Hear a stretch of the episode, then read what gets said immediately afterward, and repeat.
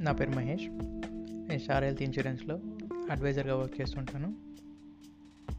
ఈరోజు మనం డిస్కస్ చేసిపోయే టాపిక్ వచ్చేసి పాలసీ ఏజెంట్ దగ్గర తీసుకోవడం అవసరమా?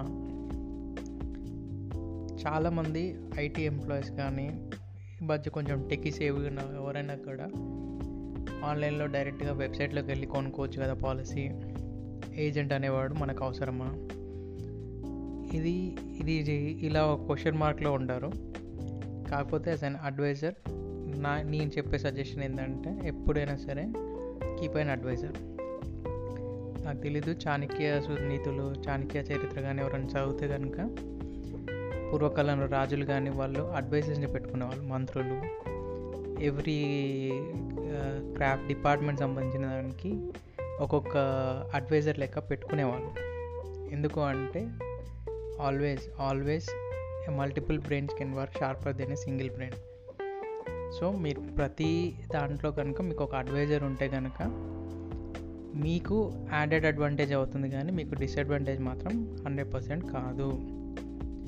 ఫర్ సపోజ్ కనుక మీరు పాలసీ తీసుకున్న తర్వాత మీకేమన్నా కాంప్లికేషన్స్ వచ్చినప్పుడు మీకు మీకు తిరిగే టైం లేకపోవచ్చు లేదా మీకు పాలసీ టర్మ్స్ అర్థం కాకపోవచ్చు ఏ రీజన్ అయినా కావచ్చు. దాంతో క్లెయిమ్ దగ్గర ఏమన్నా ఇష్యూస్ వస్తే అప్పుడు ఏజెంట్స్ అనేవాళ్ళు చాలా హెల్ప్ఫుల్గా ఉంటారు. మీ తరఫున మాట్లాడతారు. మీ పాలసీ క్లెయిమ్స్ ఎంత వచ్చాయి? దానికి టోల్ ఫ్రీ నెంబర్స్ ఎలా అప్రోచ్ అవ్వాలి? ఈ డీటెయిల్స్ అన్నీ మీకు హాస్పిటలైజ్ అయినప్పుడు మీకు అర్థం చేసుకునే స్టేజ్లో కూడా ఉండకపోవచ్చు. ఎందుకంటే అప్పుడు మీరు ఉండే క్రిటికల్ సిచ్యువేషన్ బట్టి కావచ్చు మీ టైప్ ఆఫ్ ఇల్నెస్ని బట్టి కావచ్చు అంత యాక్టివ్గా ఉండకపోవచ్చు మీ బ్రెయిన్ అనేది. అలాంటి టైంలో ఏంటి అంటే ఏజెంట్ అనేవాళ్ళు మనకు చాలా చాలా సపోర్టివ్గా ఉంటారు. ఇక్కడ స్టార్ హెల్త్లో సపరేట్గా ఎవ్రీ అంటే ఒక హైరార్కీ ఉంటుంది. ఏజెంట్ పైన మళ్ళీ బిఎమ్స్ ఉంటారు. బ్రాంక్ మేనేజర్ వరకు ఒక హైరార్కీ అనేది మెయింటైన్ అవుతూ ఉంటుంది.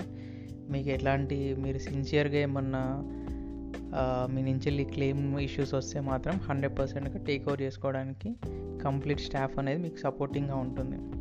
రీసెంట్గా నాకు తెలిసిన ఒక ఇష్యూ చెప్తాను. ఇలానే నా కస్టమర్ ఒక తను ప్రీవియస్ ఐసిఐసిలో తను పాలసీ తీసుకున్నాడు. తీసుకున్న తర్వాత తనకు క్లెయిమ్ పెడితే ఆ క్లెయిమ్లో ఇష్యూస్ వచ్చాయి. ఆ ఇష్యూస్కి తను ఫైట్ చేయలేక తను వదిలేశాడు ఇంకా. రాదు ఇంకా నాకు క్లెయిమ్ అని చెప్పేసి.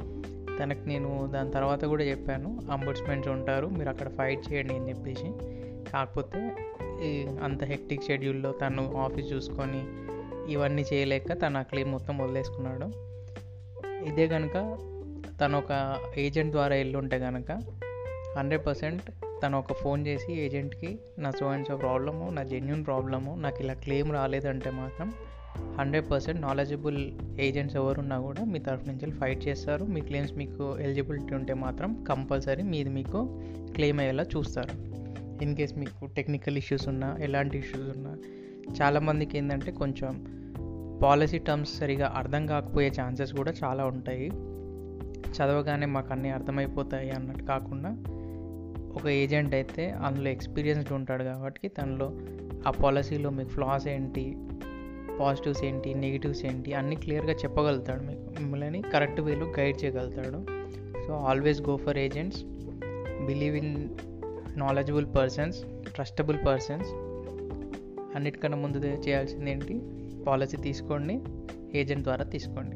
Have a good day.